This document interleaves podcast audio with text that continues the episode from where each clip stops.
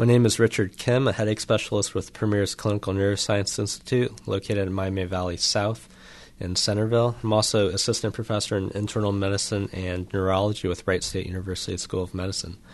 Today, I'll be reviewing the guidelines for migraine treatment and some recently FDA approved medications and devices. I have no disclosures. I will be discussing off label uses of medications, and I will be reviewing the guidelines for both acute and preventive treatment for migraine. I just want everyone to remember that guidelines are based on the available evidence at the time they are written, and some of the older medications may not have enough funding to do a, a, a large clinical trial, which may affect recommendations. Here are my objectives for today. I would like to review the diagnostic criteria for migraine and chronic migraine. I think it is important to have an accurate diagnosis before starting treatment. Also, review the guidelines for acute and preventive migraine treatment, and then discuss some recent FDA approved therapies and devices for migraine.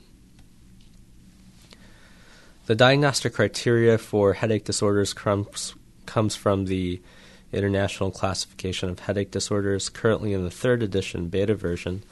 The diagnostic criteria for migraine are that a patient experiences at least five attacks fulfilling criteria B through D. So the headache attacks last anywhere from 4 to 72 hours, and it's important to realize that this is in an untreated or unsuccessfully treated headache attack. Sometimes, if a patient takes an over the counter medication uh, for a headache, it may not progress and they may not see all these symptoms and meet criteria. The headache has at least two of the following four characteristics it's unilateral, pulsating, moderate or severe in intensity, and aggravated by or causes avoidance of routine physical activity. During the headache, at least one of the following are experienced by the patient, either nausea and or vomiting, or both light and sound sensitivity. So the so the patient doesn't have to experience all these symptoms. And classically, when patients think about migraine, they think they're nauseous and vomiting, but they don't need to experience those either. The diagnostic criteria for chronic migraine includes patients experiencing headaches on at least 15 days a month for the last three months they have to have a prior history or diagnosis of migraine.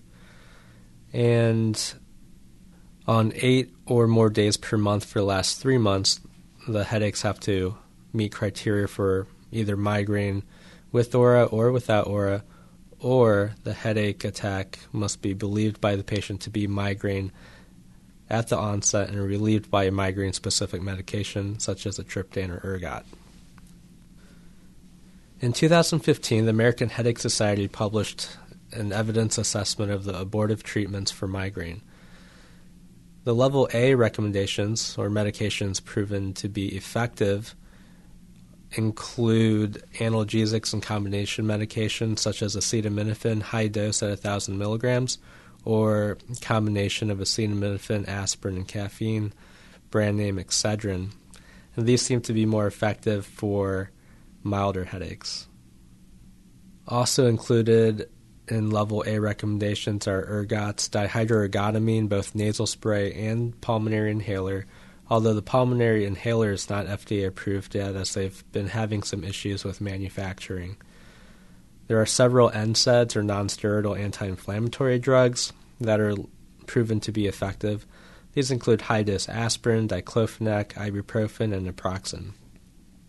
All the triptans are level A recommendations, as well as the opioid butorphanol nasal spray.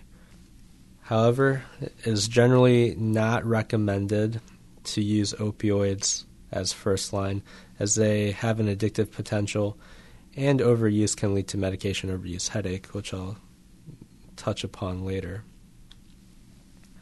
Next, I'll be discussing the triptans. I made this table to try to include clinically helpful or relevant information. In the column labeled dose and max dose, the numbers prior to the slash are available strengths per dose, and the max dose is the maximum dose in 24 hours. The triptans, are seven different triptans, some of which have multiple routes of delivery. Sumatriptan is the first triptan I'll be discussing. It's available in three different routes. Subcut sumatriptan is available in doses ranging from 1 to 6 milligrams. 12 milligrams is the max per 24 hours. It has the fastest onset of action of all the triptans, starting in about 10 minutes. It's not able to be used with MAOIs, and it is pretty expensive even for the generic Statdose pen. Oral sumatriptan is available in three different doses, a little bit slower than the subcut sumatriptan, but still pretty quick. And it's much cheaper than the injectable. Nasal sumatriptan also comes in three different doses. It is very quick as well, starting to work in about 15 minutes. But this has a very horrible taste, and a lot of people cannot tolerate it very well.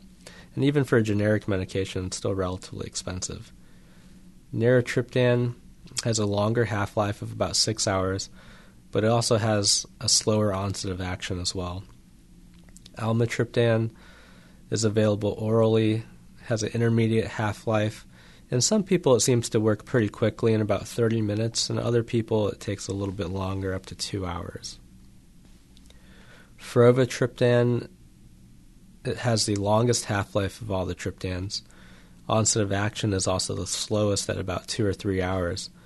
And although it is a generic, it's still pretty expensive at about $55. Rizatriptan is another oral triptan. It does work pretty quickly in some people, as quick as 30 minutes, and other people a little slower, up to two hours. It is another triptan that is not able to be used with an MAOI, but it is pretty cheap $2.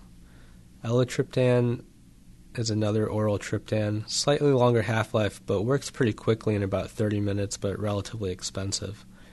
Zolmitriptan comes in two routes of administration. The oral form works in about 45 minutes. The nasal spray works in about 15 minutes. So, of the triptans, sumatriptan nasal spray and zolmitriptan nasal spray are the two quickest triptans available outside of using subcutaneous sumatriptan. Zolmitriptan cannot be used with MAOIs and is still relatively expensive. Next, we'll go to level B recommendations or medications found to be probably effective for acute treatment of migraine. This includes a class of medications called antiemetics, of them chlorpromazine, droperidol, metoclopramide, and prochlorperazine have been found to be probably effective. Droperidol is not used very much anymore because it does have a black box warning of QTC prolongation and torsades. DHE, IV, IM, and subcutaneous is included in this category, as well as the combination ergotamine plus caffeine. There are several other NSAIDs listed under level B flurbiprofen, ketoprofen, and ketorolac. Magnesium sulfate seems to be probably effective in patients with migraine with aura as opposed to migraine without aura. And there are some combination medications, acetaminophen with codeine or tramadol, but again, it's not recommended to use opioids as a first line therapy for acute treatment of migraine. Level C recommendations or medications found to be probably effective include IV valproic acid, ergotamine, phenazone, which is an NSAID. Other opioids are in this category. IV dexamethasone, butalbital and butalbital containing medications, and intranasal lidocaine. I don't prefer to use butalbital because there is a high risk of medication overuse headache with this medication also, it can be associated with a dangerous withdrawal syndrome as well. Next, we'll talk about some pearls for acute treatment of migraine. Remember to choose a specific therapy based on effectiveness, contraindications, side effect profile, and patient preference. Some patients may really be needle phobic and want to avoid injecting sumatriptan use an adequate dose.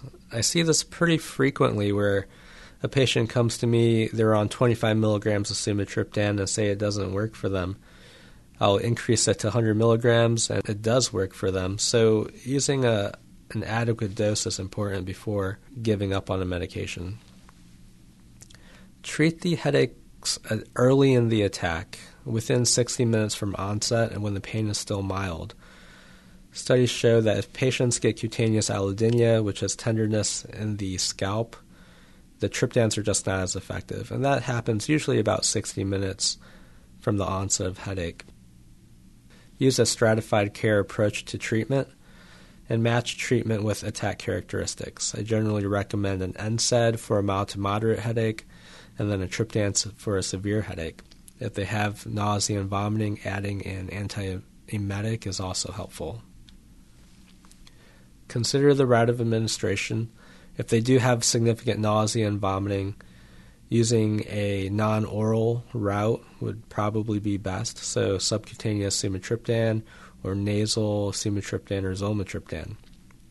Also, if they have a quick onset headache, then using subcutaneous sumatriptan or nasal sumatriptan or zolmitriptan would be good options as well. Although opioids are probably effective, it's not recommended to use regularly Again, they can get into medication overuse headache.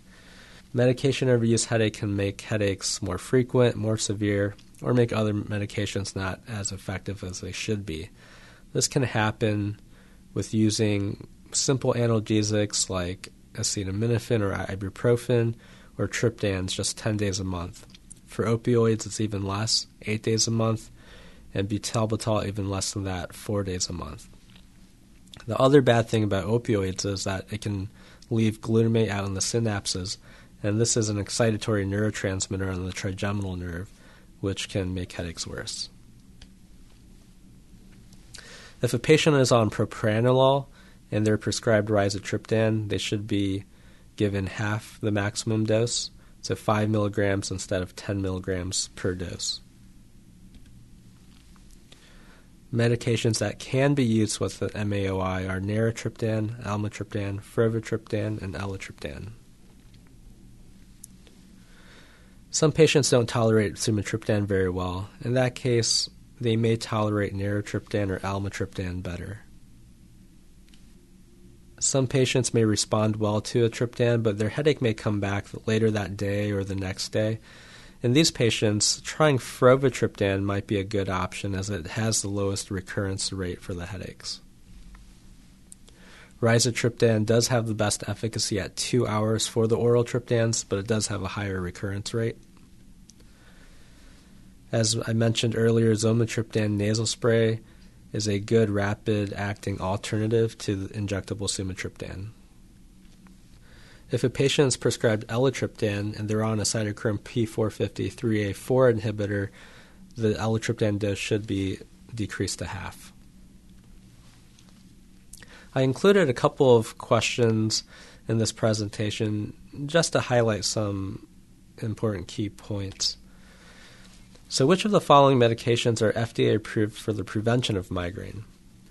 Valproic acid, topiramate, and propranolol, topiramate, propranolol, amitriptyline, lisinopril, valproic acid, topiramate, propranolol, timolol, and atenolol, or valproic acid, topiramate, propranolol, and timolol. So the answer is valproic acid, topiramate, propranolol, and timolol. And this often surprises audience members as far as the number of medications that are FDA approved for the prevention of migraine, as well as which beta blockers are FDA approved. So, treatment goals for the prevention of migraine. We want to decrease the attack frequency, intensity, and duration of the headaches. We want to improve the responsiveness to acute treatment so the medications have less of an uphill battle to start working. We'd like to improve function and quality of life reduce the need for abortive medications, thereby reducing and or eliminating medication overuse. And this is an important point. It's not no headaches. Although we'd like to get the headaches to go away completely, it's often not realistic. There's no cure for migraines at this point. And having a discussion with the patient regarding realistic expectations, I think, is key to improving treatment success. So, in what situations might we consider starting a migraine preventive medication? The U.S. Headache Consor- Consortium guidelines in 2012 list a couple of recommendations. They recommend starting a preventive in migraineurs with six or more headache days a month, or if they have four or more headache days with some degree of functional disability, or if they have three or more headache days per month resulting in severe disability. There are some other instances you might consider starting a preventive. If the patient has failed or has contraindications to or troublesome side effects to abortive medications, if they're overusing acute medications, or if their headaches are increasing in frequency. So, there are multiple societies that have published guidelines for the prevention of migraine the American Headache Society, Canadian Headache Society, and the European Federation of Neurological Societies. They all come to slightly different conclusions, but it's all based on the same body of evidence. So, why is that? Each society takes into consideration slightly different criteria. The American Headache Society slash American Academy of Neurology guidelines are based on efficacy alone. The Canadians also take into consideration benefits and harms of treatment, and the Europeans also take into consideration expert opinion. Although the guidelines vary, there are some areas of agreement. And the four medications with the highest level of efficacy are divalproex, metoprolol, propranolol, and topiramate. So I'll be discussing the American Headache Society American Academy of Neurology guidelines published in 2012 and their recommendations for level A or those medications shown to be effective are divalproex or sodium valproate and topiramate. In the third column, I did list the studied or target doses, and it's important to try to get your patients up to this dose and have them stay at that dose for an adequate time.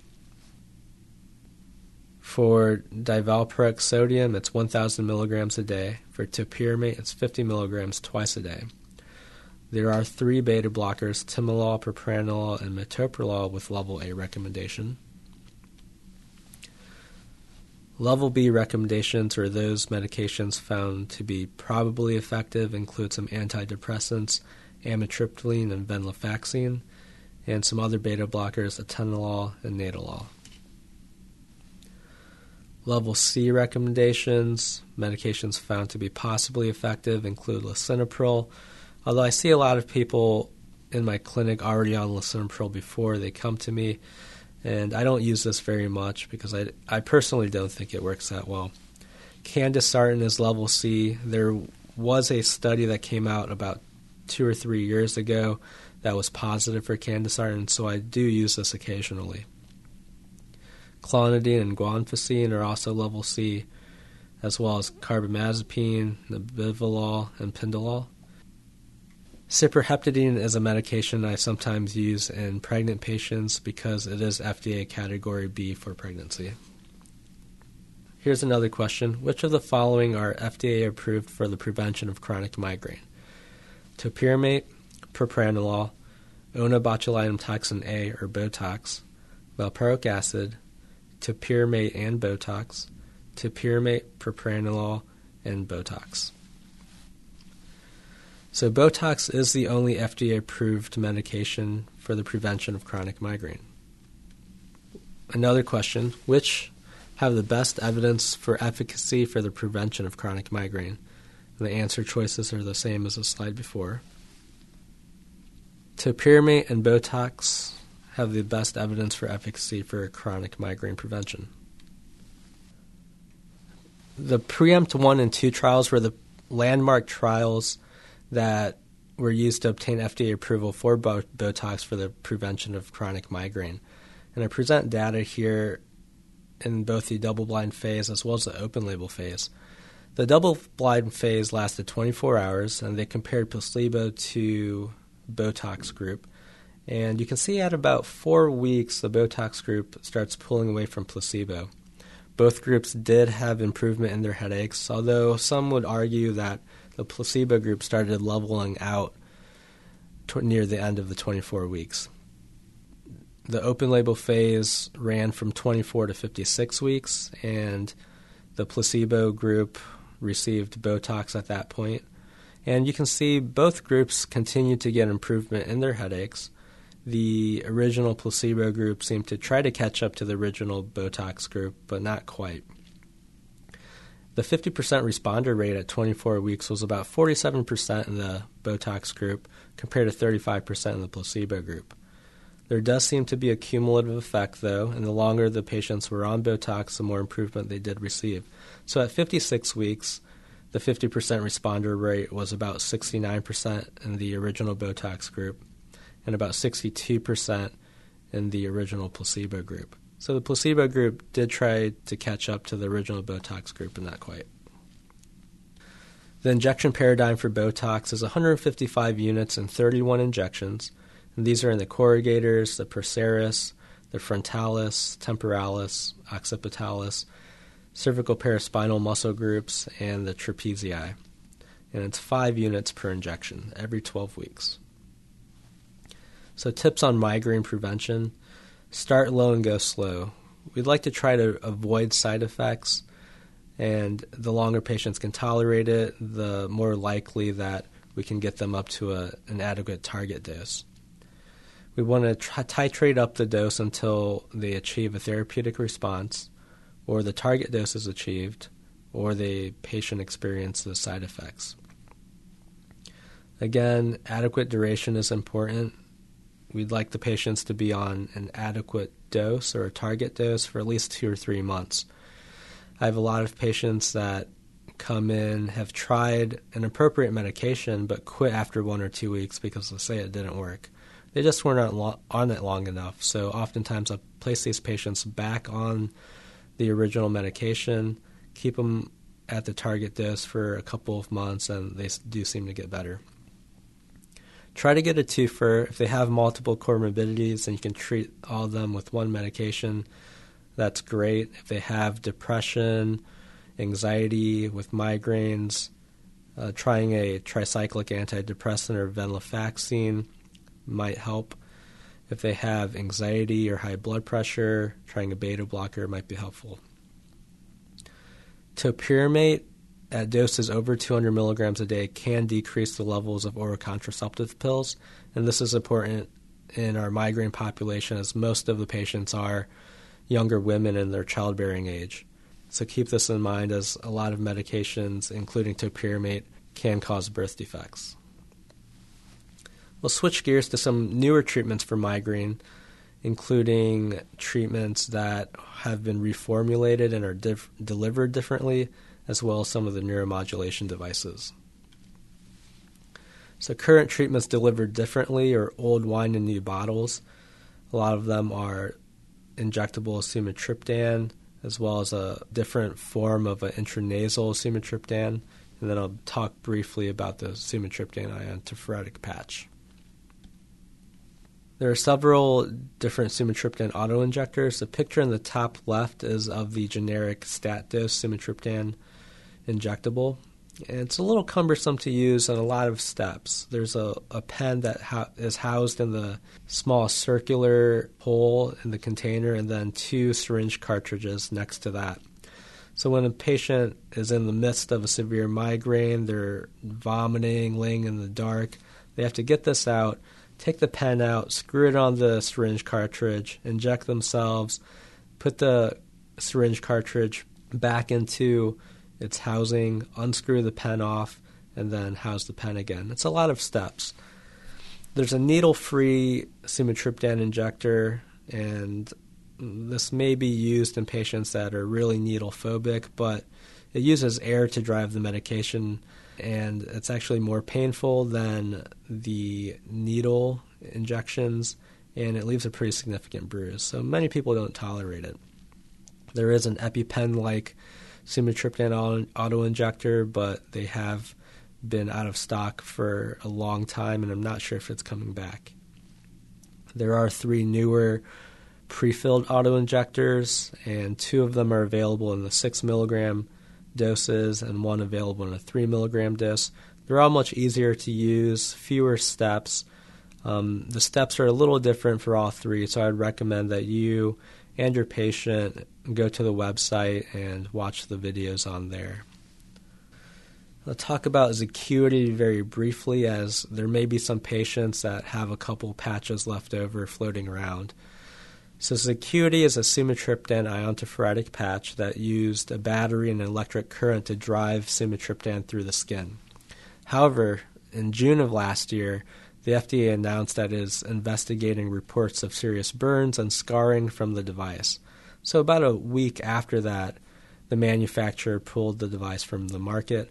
I haven't heard anything else from them yet, so I'm not sure if it's coming back or not. This is a unique device, sumatriptan breath-powered dry nasal powder, also called Onzetra Xsail. It's unique in that it's not your typical liquid nasal spray. It's a dry form of sumatriptan. The patient places the nose piece in their nose and blows through the mouthpiece. And what it does is it blows the powder in the nasal cavity, disperses it better than a liquid nasal spray, and at the same time, as they're blowing, it closes the soft palate so they don't swallow the medication, avoiding much of the bad taste that's often experienced by patients with a usual sumatriptan nasal spray. On the right is data from their study. And just briefly, in migraine studies, pain freedom is where a patient goes from moderate to severe pain to no pain, whereas pain relief is moderate or s- severe pain to mild or no pain.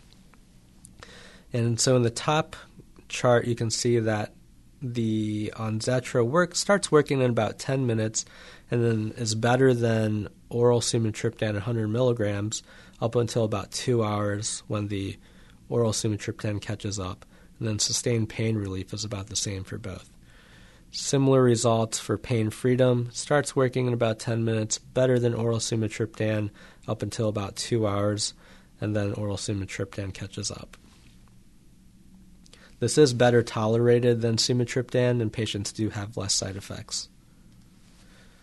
Switching gears, here's another question. Which neuromodulation device is FDA approved for the prevention of migraine?